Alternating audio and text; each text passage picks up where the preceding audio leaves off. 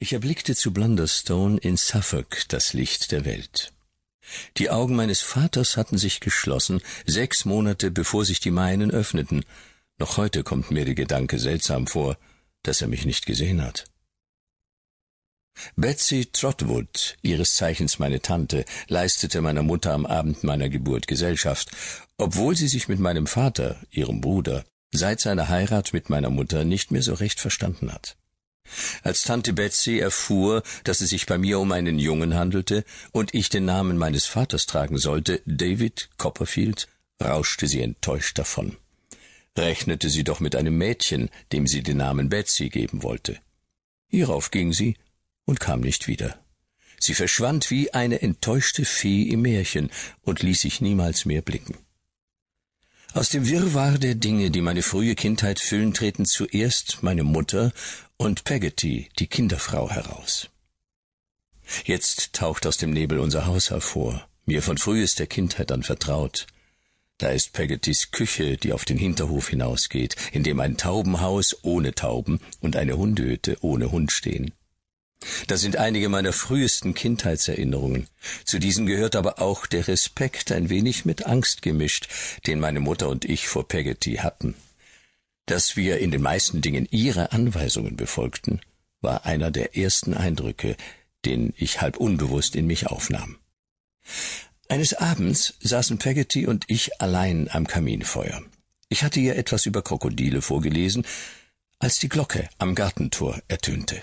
Wir gingen hinaus und fanden meine Mutter, die mir ungewöhnlich hübsch vorkam, in Begleitung eines Herrn mit schönem schwarzen Haar und Backenbart. Ich kannte ihn schon, denn er hatte uns vorigen Sonntag von der Kirche nach Hause begleitet. Er strich mir über den Kopf, wobei er die Hand meiner Mutter berührte. Das machte mich eifersüchtig, und ich schob seine Hand weg, so gut ich es vermochte. Ich weiß nicht, wie es kam, der ganze Mann samt seiner tiefen Bassstimme war mir irgendwie zuwider. Lass uns jetzt gute Nacht sagen, kleiner Mann, sagte der Herr in einschmeichelndem Ton. Ich bemerkte trotz der Dunkelheit, dass er meiner Mutter die Hand küsste. Gute Nacht, sagte ich kurz, ohne ihm die Hand zu geben. Meine Mutter hielt ihm meine rechte Hand entgegen, ich aber war fest entschlossen, ihm die rechte auf keinen Fall zu reichen und tat es auch nicht. Ich hielt ihm die linke hin. Er schüttelte sie und ging weg. An der Gartentür drehte er sich um, und sah uns noch einmal mit seinen stechenden schwarzen Augen an, ehe er verschwand. Peggotty war dabei gestanden, ohne ein Wort zu sagen. Als wir ins Haus getreten waren, schloss sie die Tür und schob den Riegel vor. Abends leistete uns Peggotty nun seltener Gesellschaft. Meine Mutter ließ ihr jetzt viel mehr ihren Willen als zuvor.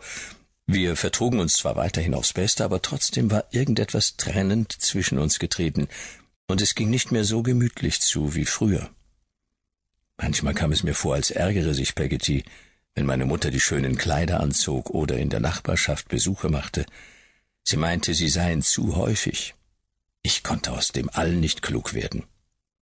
An den Herrn mit dem schwarzen Backenbart gewöhnte ich mich allmählich, aber er gefiel mir nicht besser als am Anfang unserer Bekanntschaft.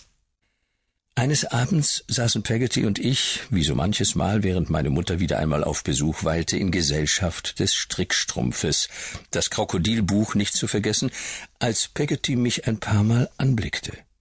Dann öffnete sie den Mund, als wolle sie etwas sagen, tat es aber nicht.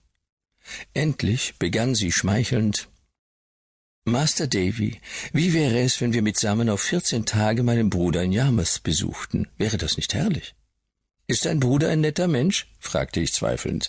Und was für ein netter Mensch, rief Peggotty und hielt die Hand in die Höhe, als wolle sie das Maß seiner Nettigkeit zeigen. Und dann sind da die See, die Schiffe und die Boote, die Fischer und der Strand und außerdem noch Ham als Spielkamerad. Ham war Peggottys Neffe.